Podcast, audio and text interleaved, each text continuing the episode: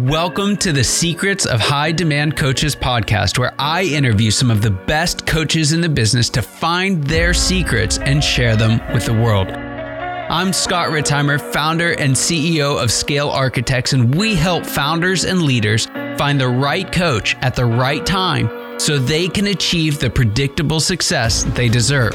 And a huge part of that is helping great coaches do great work that creates enormous demand for their services with way less effort. If you're a high demand coach, I'd absolutely love to share your story and expertise as well. So stick around to the end of the show and we'll reveal how you can be our next guest in 15 to 20 minutes. Let's go.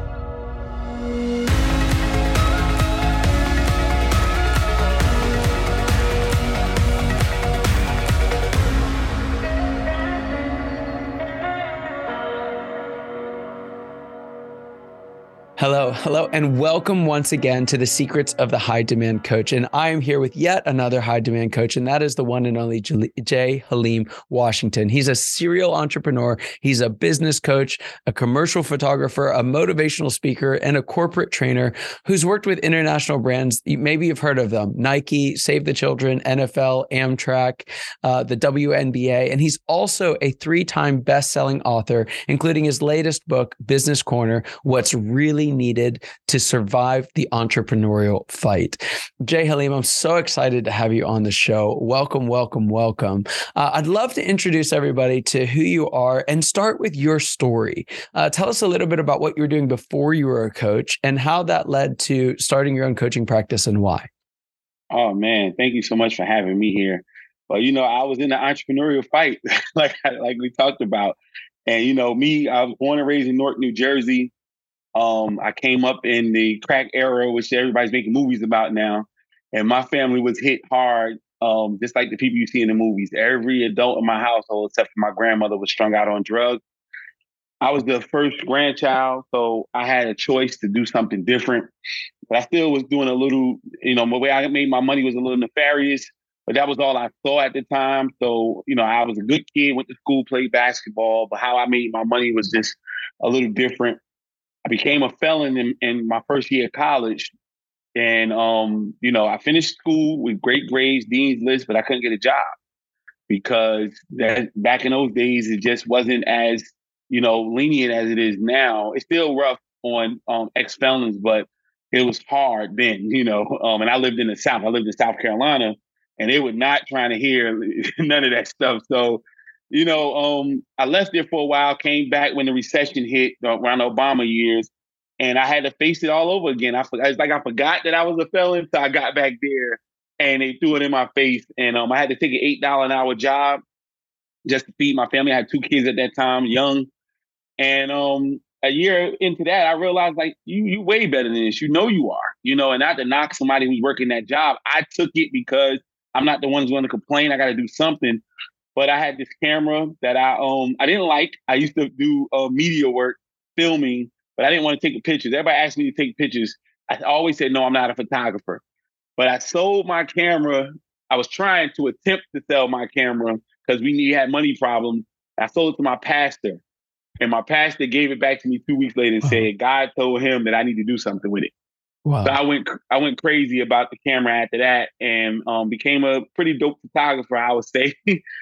And um, what got me into the coaching space was I started working with the government. You know, I got introduced to a gentleman that worked for the city of Columbia, where I lived in Columbia, South Carolina. Um, I actually did the mayor's headshot, and through that, I met somebody from the city, and he said he asked me, he said, "Hey, do you know anything about working for the government?" I said, "No," and he told me about getting certifications and things of that nature. I did it, and I was just that just catapulted my business. I didn't know that the government paid photographers or people that use cameras over half a billion dollars a year. And so I did very, very well with that. But um, I started making acquaintances with people in the local government space, and they were talking to me about um, supply diversity and how they were having a hard time meeting their quotas. Some mm-hmm. of them had 10%, 12% quotas. I never had a problem putting people in a room. So I created the I, the I Won't Starve experience, which is a um, this is my mantra. I won't starve. Of course, my brand now.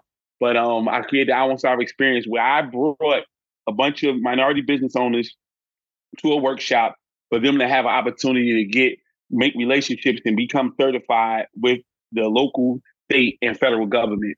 It was extremely successful. Um, we did it about eight times in South Carolina. We're still doing it to this day. Um, in South Carolina and the surrounding areas, we, we've helped over 600 businesses to become certified and do business with the government. And that's where my consultant and coaching space went because again, you can get certified, but that's just the beginning of it. you still mm-hmm. got a lot of mm-hmm. work to do to actually maintain a business and do and be a, a successful contractor. That's yeah. where my coaching journey started. Fantastic, fantastic. So, if we fast forward into uh, well into the coaching journey now, what would you say is some of the most important work that you're doing for your clients? Oh man, you know the education portion is everything because I, I have clients who are doing millions of dollars, um, and then when here it goes, the, you know, we all, all the business have ebbs and flows, and they they never known about doing government contracting work and they never knew how to scale their business and most will have that situation where you don't have to worry about a contract for the next nine years wow. because you're working with the government. And because that's one of my that's my main niche. I'll go and get these businesses and go ahead and shore up their business even more with getting government contracts because they're already prepared. They have everything. They're just afraid to do the paperwork. they don't know how to navigate when you say all the uh, opportunities that they see on the list of things for the government to do. They don't know how to get there. So we help them navigate that space. Yeah. Um. So yeah, the education portion has been the best thing for me. I love to teach. That's awesome. What would you say are some of the biggest challenges with getting um, getting for-profit, pu- private businesses working in the public sector space? Patience. You know, they want it right now. You know, the funny thing is, I always tell them, I say, the people that you're trying to um, sell are not entrepreneurs. The government has their own time frame, and they're not going to change it for you. I'm like, we're not in the mafia breaking people's legs and making them give them contracts. It's the system. you know, you got to get in the system and start letting it circulate. But once you get there, it's a blessing because again, they're not entrepreneurs. They're not going through the certification list and saying who who's certified for this. They if they know you and you got an under a hundred thousand dollar contract, potential contract, they don't have to get no other bids. They already know you're gonna call you. They're gonna look for somebody else. He did a good job last time. Call them. And so it's a sweet deal um, when it comes to that. So yeah, it's just the patience though, getting them to understand that it's a system. It's a system of entrepreneurship, period. Yeah. But they yeah. want it right now. as, as a founder myself, and I know you are too, we get it. We we really do. Uh, but patience is a virtue, and it pays off in the long run. Mm-hmm. uh, so, how do you help folks identify whether or not you know working toward government sector jobs is the right fit for them? Oh man, you know that's that's a great question. For me, you know, sometimes I tell people it's not for them, you know, and I, I do an assessment and I talk to them and tell them first of all that that patience piece then financially, because if you're talking about going to the government, you have to wait. Just because you got a million dollar contract, that's not your money. The government's going to tell you that you got to have a certain amount of people employed on this contract. They're going to tell you how much you have to pay the minimum. And when you're in the, more of the private sector, you don't have to do all of that. You can kind of do it how you see fit. But the government, mm-hmm. a lot of oversight, a lot of oversight, and um, you got to learn the game. And so if they're not ready to do that, I'll tell them that's probably not for you. And that's not the only people I work with, but that's my main thing. And um, but I would tell people immediately. That's why a lot of people call me because they want to get into the government. But I say, no, I can probably help you make some money and tell you what to do and straighten up your company. But you got to, it's a system to do this thing. And if you're not prepared for it, I would right. tell you not to hurt yourself. Right. Uh, I think it'd be helpful if you could give us a couple of, of examples um, uh, of what you're talking about. Because I mean, you talked about being a photographer for the government space, right? Like something I don't think anyone knew that that was a thing, right? I don't think you were alone in that. So why don't you just give us a couple of examples of types of contracts that companies have won uh, working with the government? Oh my God! So I start with myself. I shot for every airport in the state of South Carolina and um, the Charlotte airport and a couple times for Atlanta airport. Now, what do you mean shoot? Well, they have functions all the time where they're trying um, trying to get um, suppliers there. All those events, I'm shooting those events. All the offices, So DOT offices, I'm doing headshots for them, you know, documenting things when when the construction sites and things like that, you want to bring drones out. You know, all that those pictures you seeing on website when they're telling you, you know, this is coming up. That had somebody took those photos or did that video. Mm. And so we didn't think about that until I got put in, in into that space. Well, for some of the people I've helped, I mean, I have a right now I got a tortilla company here in Vegas. They just they have two, you know, plants in North Las Vegas where they make tortillas. That's it. And they sell them to the military, local government, schools, you know, things of that nature. I have contracts. I help people get sell water. You know, um, a million dollars worth of water. You know, a million dollars worth of bottled water. Um, we did a school contract where they wanted a ketchup packet. you know, like the government buys everything. You know, the government buys yeah. everything. I, I, work with roofing companies. You know, so we've done things with um, local fire departments from a from the government space, the police department, mm-hmm. stuff like that. So, I mean, the government buys everything, and yeah. it's nothing except for hair care. I wouldn't. I don't. That's the only thing I don't see them. I, I never saw the government purchase something like hair care. But other than that, there's not too many things that the government don't buy. Wow. Wow. Uh, so, um, one of the things I know, uh, and you've even mentioned this, is that the government has programs that are there to help lift up and benefit disadvantaged businesses of all kinds, right? So, mm-hmm. why don't you tell us because that those categories are way broader than I think most people know. So, tell us what types of you know businesses would would qualify for contracts like that, and uh, and and maybe even for those who don't, what they can do to partner up with others who may?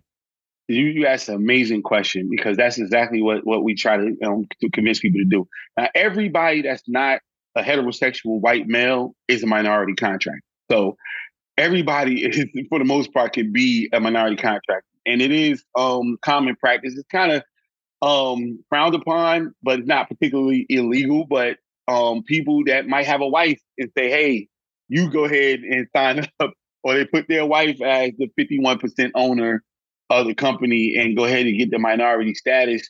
Um, they do that all the time. Again, it's kind of frowned upon, but I don't think it's illegal. Um, but I do encourage people to partner up. And not just if you don't qualify for minority contract as a minority contractor, but if you're having a hard time and you really need to get this business, you might want to partner with the person who's already in there. Mm. And you can go ahead and create that strategic alliance so that you can um, start making money and you don't you can probably um, skip past get certifications as well because if they already have the cert and they're the, the primary contractor then you can just be a sub and the government allows um, a lot uh, uh, an allotment of subcontractors underneath their um, awards for you to be. So all they got to do is let them know that you're a sub and you fit the criteria and the rest is history Got it. Got it. Got it. And one other place that I know folks can get caught up is kind of navigating the different layers of government. So there's federal, there's state, there's local. Uh, how, how do you how do you recommend? I mean, obviously, folks, if they're at all interested, just call J Haleem. Like he's going to help you out. He's, he's going to do that. But how would you tell people to like? Where's the best place to start working in that environment? It just all depends on the company. So like somebody is doing what I do, what I was, you know, as a photographer when I started, I would say go local because you a lot of times you're going to have a lot of work because they these are contracts that they don't need multiple bidders.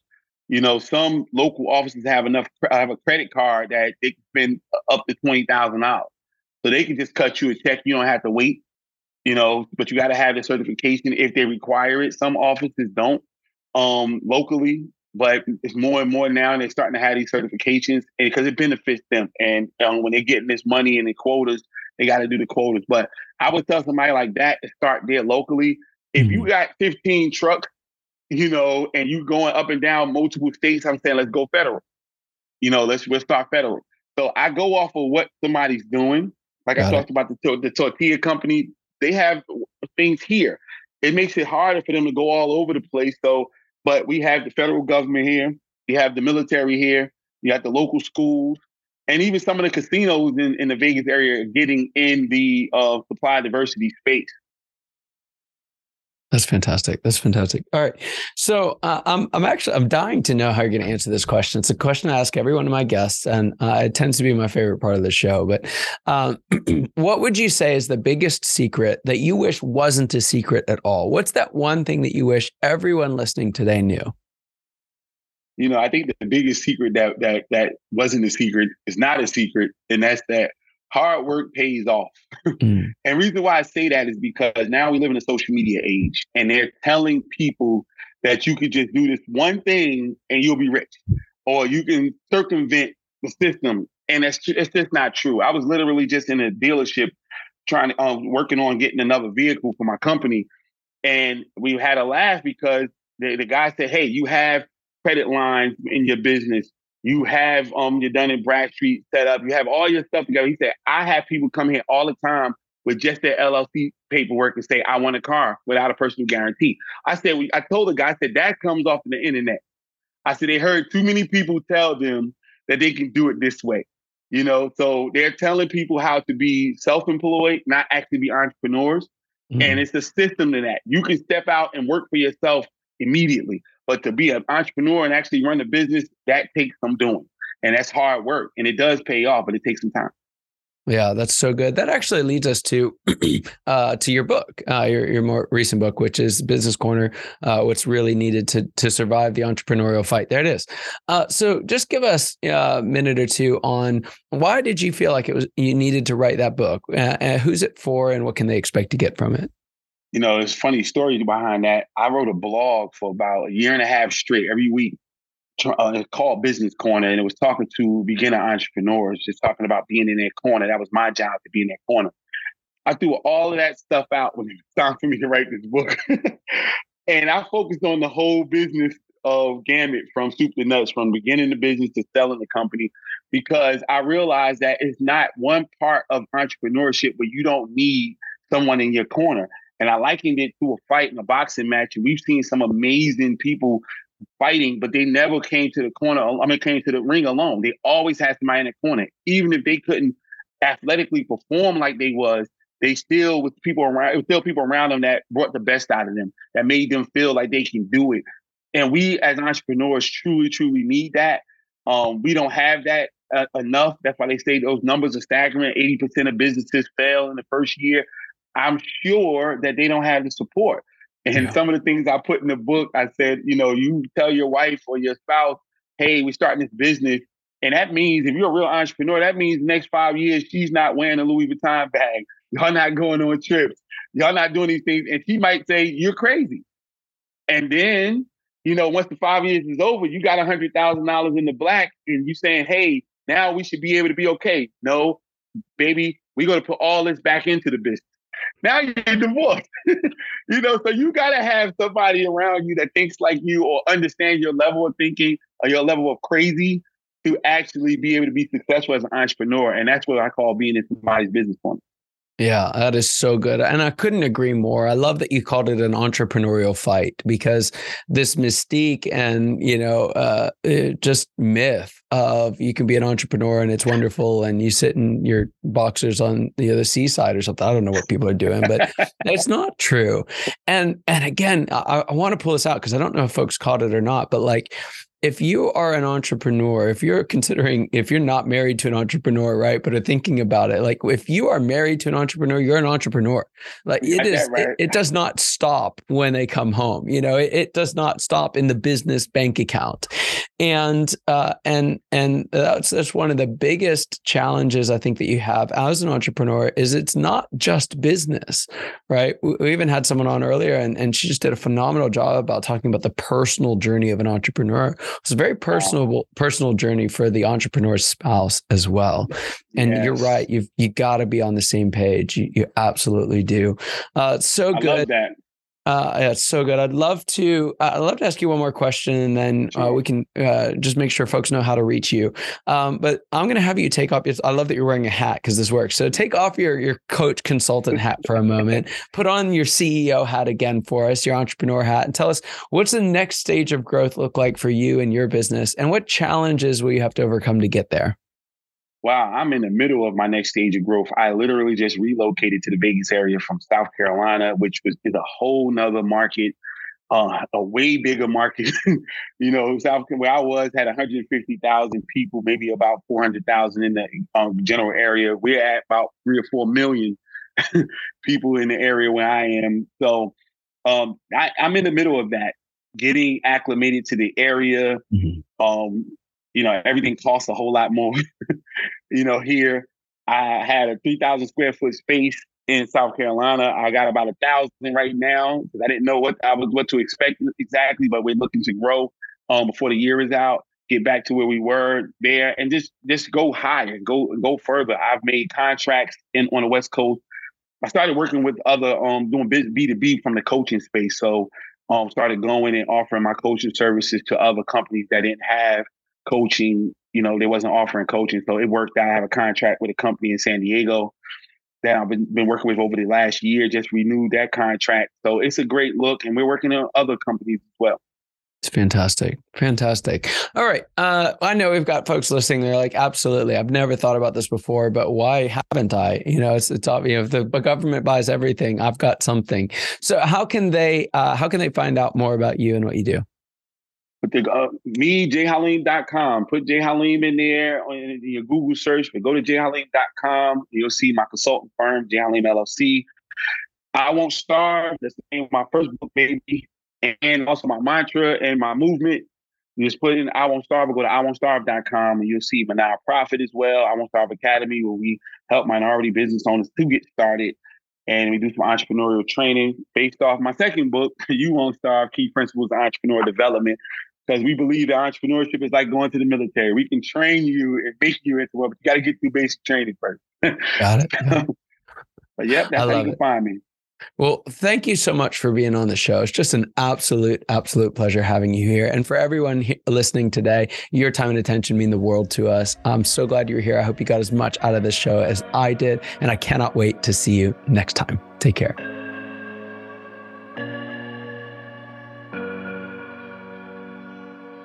Scott Ritzheimer here. Thank you so much for listening to the Secrets of High Demand Coaches podcast. If you are a successful coach, consultant, or advisor who's built a strong book of business and would like to be on the program, please visit go.scalearchitects.com and if you got something out of this interview, would you share this episode on social media and just do a quick screenshot with your phone and text it to a friend or post it on the socials? If you know someone who'd be a great guest, you can tag them on social media to let them know about the show. And make sure you include the hashtag high demand coaching. I love seeing your posts. I love seeing your guest suggestions. Thank you so much. We are regularly putting out new episodes and content. To make sure you don't miss any of those episodes, go ahead and subscribe now. Your thumbs up, your ratings, your reviews, they go a long way to help us promote the show, and they mean a lot to me and my team. If you want to know more, you can go to our website, www.scalearchitects.com, or you can follow me or the company on LinkedIn, Facebook, or Instagram. Thank you so much for listening. We'll see you next time.